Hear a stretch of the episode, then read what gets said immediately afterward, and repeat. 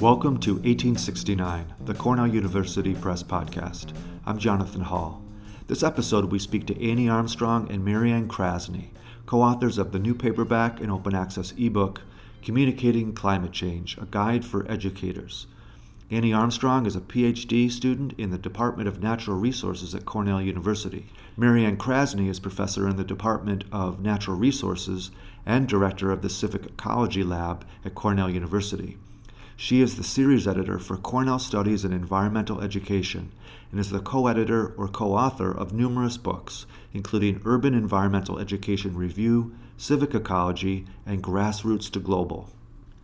I spoke with Annie and Marianne about best practices in climate change education and the many useful insights for educators featured in their new book, Communicating Climate Change, which is available in paperback and also as a free ebook that can be downloaded directly from our open access website, Cornell Open, as well as Amazon, Barnes & Noble, and Google Play, among many others. So, hello, Annie and Marianne. Welcome to the podcast. Hi, Jonathan. Hi, Jonathan. Thanks for having us here. Well, we're so excited to have you on the podcast. Uh, we're up at, uh, normally I do these interviews um, via phone, but now I'm actually able to do one in person, which is nice because you guys are right up at Cornell. And in front of me is your new book, Communicating Climate Change, a guide for educators. Um, the, the, the, third partner, the third co author, Jonathan Schuldt, is not here, uh, but you guys are, and thank you so much for taking the time uh, to talk with us. Um, so, you know, the uh, climate change is always in the news. Um, and just over the past few weeks, there's been a, a new UN report, uh, the new IPCC report, um, that's pretty distressing. It's very alarming. Um, and so your book is coming out at a perfect time because people need to um, need to take action. So uh, with all the research that you did looking at climate change communication, the research in that, and environmental psychology research, what are what's some advice you could give to educators who are very um, upset about the IPCC report, want to want to help uh, change things for the best uh, in, regarding climate change, and want to be the most effective educators as possible? So I guess one place to start would be just thinking about where what people need in order to move in order to act on climate change. And so the first instinct that that you might have is well, if people just knew about climate change, if they just understood, if they just had all of the information, then they would then they would take action. And so that's what we refer to as the deficit model. People just need more information and then they'll do this behavior that we hoped they would do. But with climate change, there's so much information out there. And if you look at the Yale Climate Change Communication Center's reports on climate change attitudes in, in America, in the United States, you'll find that like 70% of the US is aware of climate change. Okay. 55% of the US thinks that climate change is anthropogenic. So that's a hefty chunk of the United States that, that has some sense that something's changing. Um, but hasn't necessarily moved to action. And there's some other research that actually shows that even the people who are the most alarmed about climate change still struggle to take meaningful climate change action. And so there's so so right, so information isn't enough. And that's where I think environmental education has a lot of power because environmental education often um, can involve actually doing an action. So whether that's um, doing a tree planting or doing some kind of um, riparian buffer planting, you know, doing some kind of restorative activity that not only does something to adapt or mitigate climate change, but also brings people together.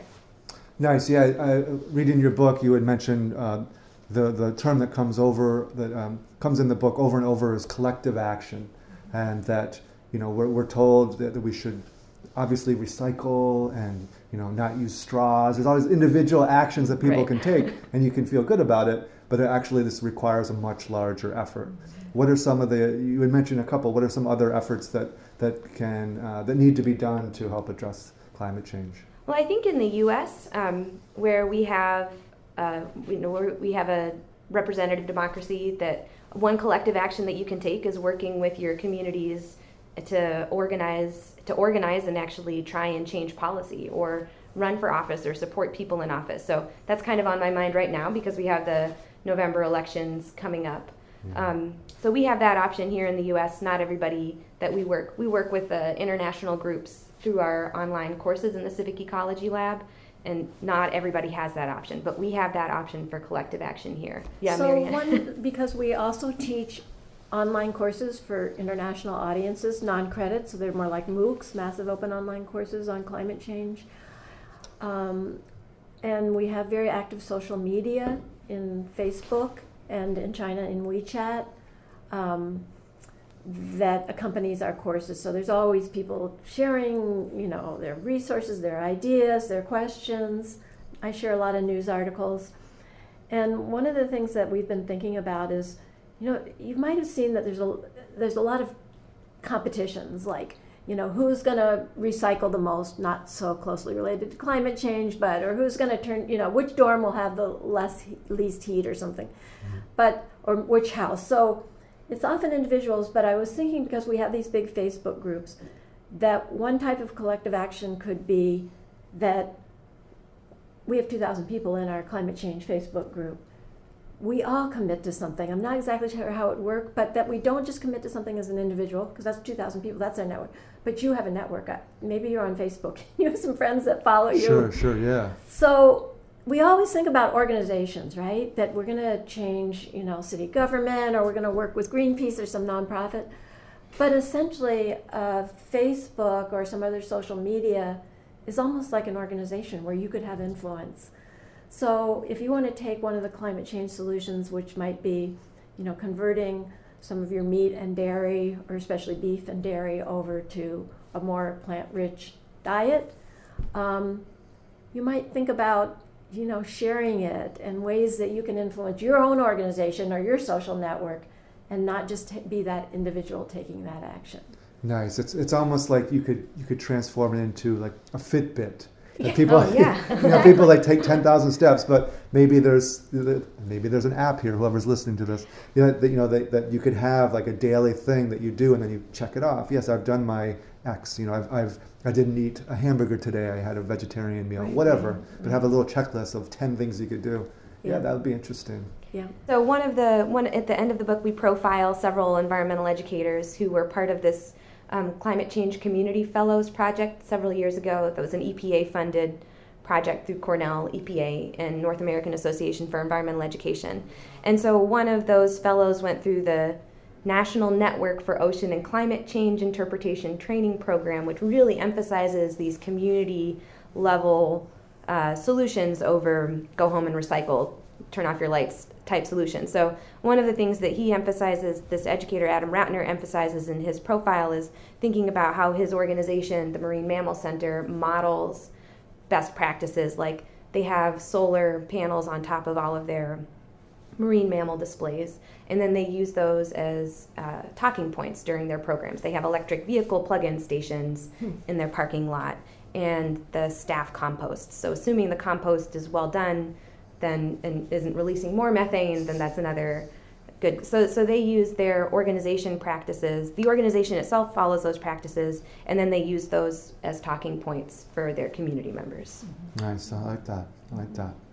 Um, now, going back to something that you said earlier, as far as the statistics uh, in the United States, 70% of the American population is aware of climate change. Um, so, more information isn't necessarily the way to get people to act. Um, what are some of the things in the environmental psychology research um, and the climate change communication research that that um, is is can inform educators of, in addition to um, providing information, how can they frame their message in a way that's applicable and, and inspires people rather than um, allowing them to you know step back and say no, I don't like that. You know, how do you how do you inspire?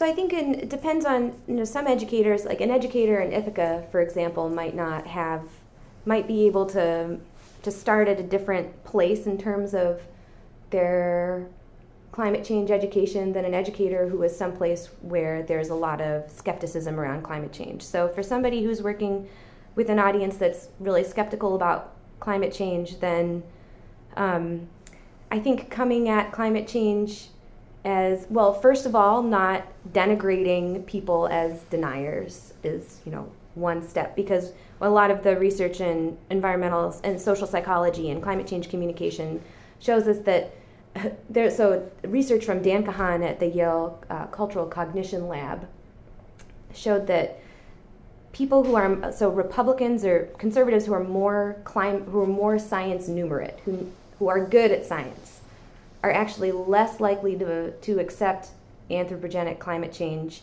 than conservatives who aren't as good at science. Hmm. And the opposite is true for Democrats. So, Democrats who are good at science are more likely to accept anthropogenic climate change than Democrats who aren't quite as good at science. Interesting. Right. So, and he explains this by saying that as you as you are more science numerate, more scientifically literate, you use those skills to kind of argue your way out of um, out of the situation and find the information that confirms your sense of self um, and affirms your identity.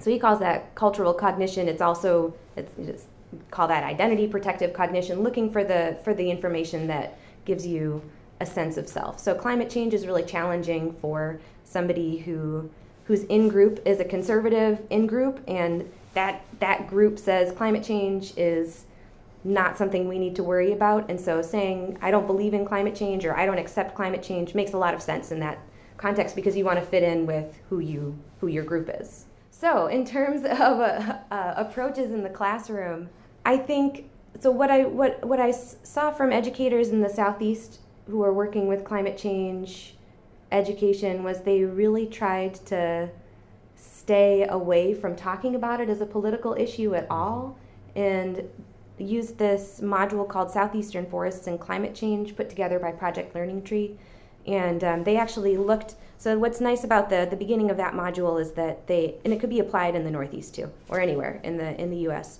is that you kind of go through a climate science timeline and you see that people have been thinking about this since the 19th century.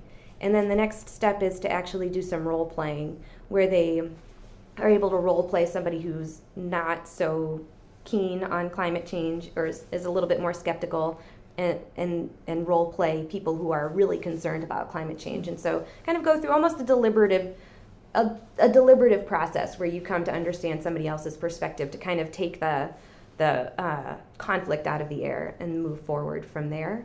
But I think in so okay, so this is a really long-winded response, and I apologize for that. Uh, in terms of just like specific framing techniques, um, there is some argument for for for keeping things local and, and tying things into local impacts, although some of the, the literature that we review in the book doesn't actually demonstrate that local always makes a difference. Okay. Um, so I think one of the important things is to so okay, so here's sort of the silver bullet, the kind of typical stereotypical recommendations for a climate change educator. Make it local, make it relevant to your students' lives, keep it positive and community based.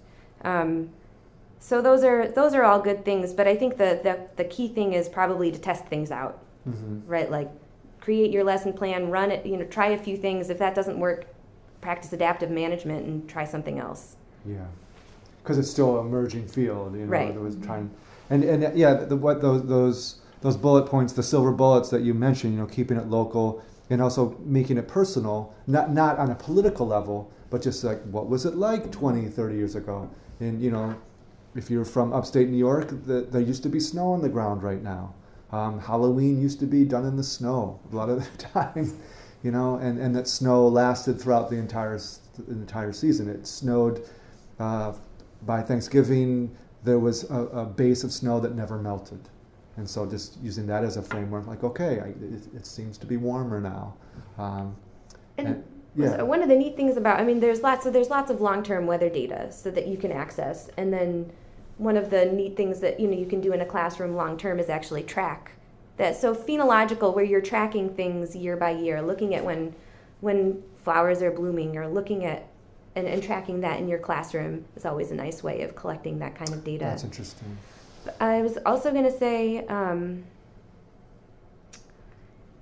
we have colleagues at the Cornell Institute for Climate Smart Solutions who sometimes just don't talk about climate. Like they talk about climate without talking about climate. Mm-hmm. So there are so many different co-benefits or benefits to taking a, a climate change action like practice, like no tillage farming, for example, when they work a lot with farmers. So if you're doing, if you're practicing no tillage farming, and you're not uh, plowing under your fields at the end of every every season, then you're hopefully maintaining some soil base, and you have less erosion and less so less soil goes into the water. And so there's just some like best practices for farming that also wind up being climate change actions, but depending on who you're talking to, on to whom you're talking, it's a farming thing or it's a climate thing. And you don't have to name it. Right. Yeah, it feels, you know, that earlier on, you know, 34 years ago, the term was global warming, and that clearly wasn't that the messaging wasn't good on that. Mm-hmm. Yeah. And so I, you know, you hear more and more climate change, um, but even that has now become so Mm-hmm. uh, such a loaded term.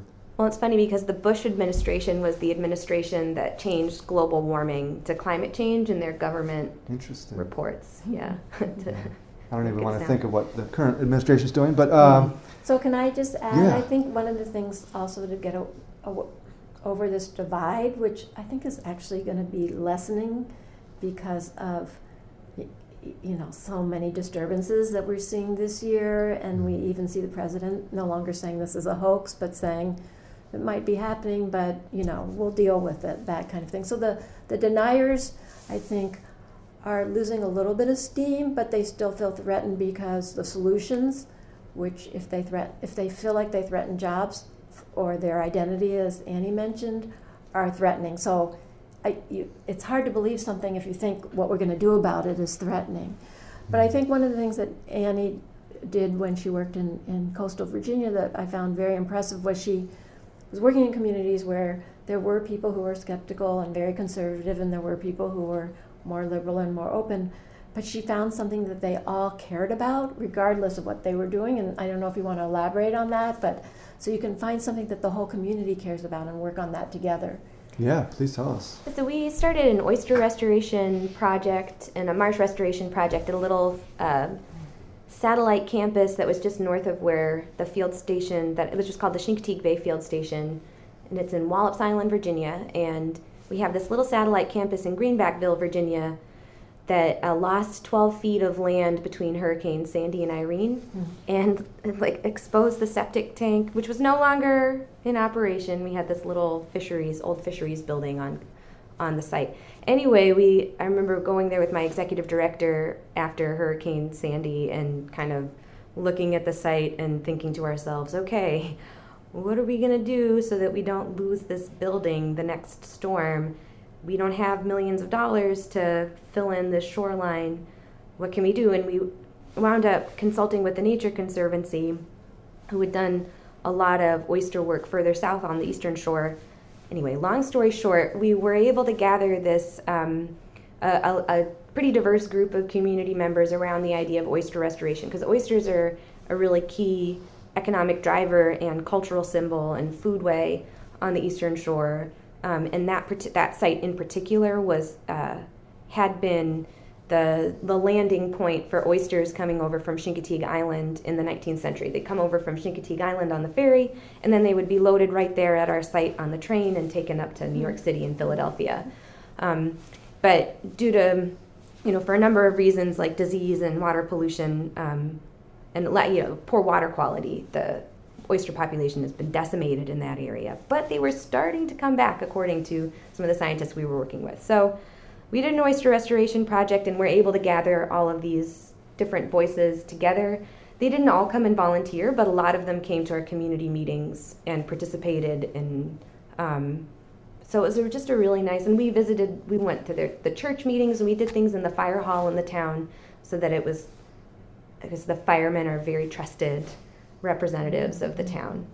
Um, so yeah, it was it was really fun. That sounds like it's uh, a great success story Yeah. um, in finding something that everyone could agree on that was non-controversial. That's Right. brilliant. That's brilliant. Mm-hmm. Um, and and- I just wanted to add that in addition to restoring the um, oyster populations, the physical structures of the Right. oyster reefs that the volunteers were installing, they help to protect the shoreline, which is how we come back to the Right. loss of the shoreline. That's perfect. Just like you were saying with the farming, just don't have to mention that it's going to help Mhm. uh, reduce the uh, impact of climate change, but it Right. does. That's great. That's great. And the, and it brings up one of the the um, um, words that I, I saw many times in the book about uh, trusted messengers. Mm-hmm. Having someone that they could trust, as you were saying, firemen delivering this message, or someone in the church. Um, those are able to bridge the gaps, Yeah. which is pretty neat. Um, what are your thoughts um, in general about the field of um, environmental education and how the field is, is currently communicating about climate change? I think that environmental educators are starting to move. I think people people are definitely moving away from the one one stop like here are the five things that you can do: recycle, turn off your lights, shut off your water. Um, and in part, that's because there have been some really successful training programs like the National Network for Ocean and Climate Change Interpretation, and just this intuitive sense that those things aren't enough. So, and one of the people that I've talked with that isn't in this book, um, but also was one of those climate change community fellows. For she's she's been working with uh, national Audubon societies in, or not national Audubon societies, sorry, independent Audubon societies in New England, and doing this kind of training with her um, with the staff. So teaching them about climate change, and then having the staff plan climate change action projects in the communities, so that there's always it's not just an education opportunity; it's an action opportunity. So I think those two things are being linked more often. And actually, uh, so the North American Association of Environmental Education has a um, project right now that's really looking at okay, what makes us what makes successful environmental education. And so one of the most recent articles that came out this past year by Martha Monroe and her colleagues at University of Florida was just this liter- huge literature review of climate change education programs and that that uh, personal relevance and um, in- interactivity during climate change programs were were big drivers of a feeling of ha- the program having been successful. Makes sense. Makes sense. Um, Can I Yeah, yeah, you add should on add, the yeah. environmental ed? Well, I'm going to put in a plug for Annie's work and our collective Cornell work because, as I said, we have a climate change online course available to anybody all over the world. It's non-credit, and we've taught it three times, and we'll probably be teaching it again in the fall. But there's two things I want to mention about it. One is that, as Annie mentioned on the Independent Audubon Society, is in our course, the students, if they're going to get our certi- Cornell certificate, they have to do an action project also. And so we have a huge collection now of different action projects, and Annie mentors the students um, from the different countries on those projects. Second is that Annie and another colleague of ours, Alex Kudryavtsev, Steph and I, we were just at a conference over the weekend with the organization called Drawdown.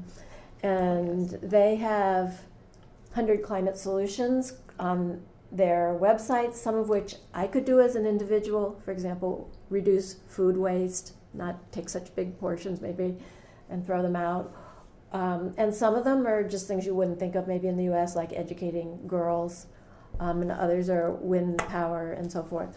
So we are going to be developing a new uh, MOOC, a new open online course, where we have people take these drawdown solutions and then discuss them because we have students from Nigeria who where educating uh, girls might be very important, and we have students from Binghamton where there might be another solution, and then sort of uh, think about what solutions best apply to their own context, and then take take an action. And the nice thing about drawdown is that there's a lot of information on climate science, but not a lot on what I can do, and not a, even less on what's the most effective thing that I can do. So the fact that Drawdown has prioritized these one through 100, um, you might want to just start with the top 10, it's easier. um, it's really helpful information because, you know, you had mentioned earlier, Jonathan, that, you know, you, you feel like a lot of people are hanging their head in despair because of the IPCC report. Um, it's nice to know that you know, smaller things that I might be able to do, lifestyle changes, or maybe joining in and supporting certain policies, um, are some of the top most effective action. And as I said, if you can take get your network to join in with that app that you're developing, then uh, the, actually somebody Maybe Stan- it- yeah. somebody at Stanford I think is beating us to it. Oh, okay, okay. They're supposedly combining fitness and sustainability Oh, in one app. But some of the Chinese have been doing these apps too. That some of the students in our courses that are like university students that are in IT. Um, so, um, anyways, I think that effectiveness knowledge is really, really helpful. Maybe not convince the skeptic, but for somebody like us who wants to do something but know what's the most important thing we can do, very valuable. So we'll be incorporating that into some of our educational offerings also. Wow, that is super exciting to hear. It's super useful information. that I, I will include the, the link to Drawdown Okay. in the in the description in the, Cool. in the um, podcast, as well as a link to the online course that you you offer. But that's what's so exciting is that you know you you are teaching, you're educating students, uh, but you're not just giving them intellectual knowledge. That they, you know these this idea of of each module having an action project. They're Mhm. actually making a difference, not just Mhm. learning about something. Mhm. That's really exciting. So you guys, um, as educators, are also activists in many, many ways. So that's really exciting, and that's cutting edge um, information and, and cutting edge actions that, that uh, you guys are doing to help save the world. And when, when we're so grateful. We're also very proud to be uh, publishing your new book. And um, it's available now. Um, it's available open access as well. Um, you're trying to get the information out to as many people as possible. So you guys are doing great work, and we're, we're really excited to be publishing this book. So thank you so much for coming on the podcast. Thank you. That was Annie Armstrong and Marianne Krasny, co authors of the new book, Communicating Climate Change A Guide for Educators. As a loyal podcast listener, we'd like to offer you a special 30% discount when purchasing the paperback. Go to our website, cornellpress.cornell.edu, and use the promo code 09POD at the checkout. You can also download the free open access ebook from our open access website, Cornell Open, at cornellopen.org. And that link is also on the main webpage for the book. The free ebook can also be downloaded from Amazon, Barnes & Noble, and Google Play, as well as most institutional libraries. Thank you for listening to 1869, the Cornell University Press podcast.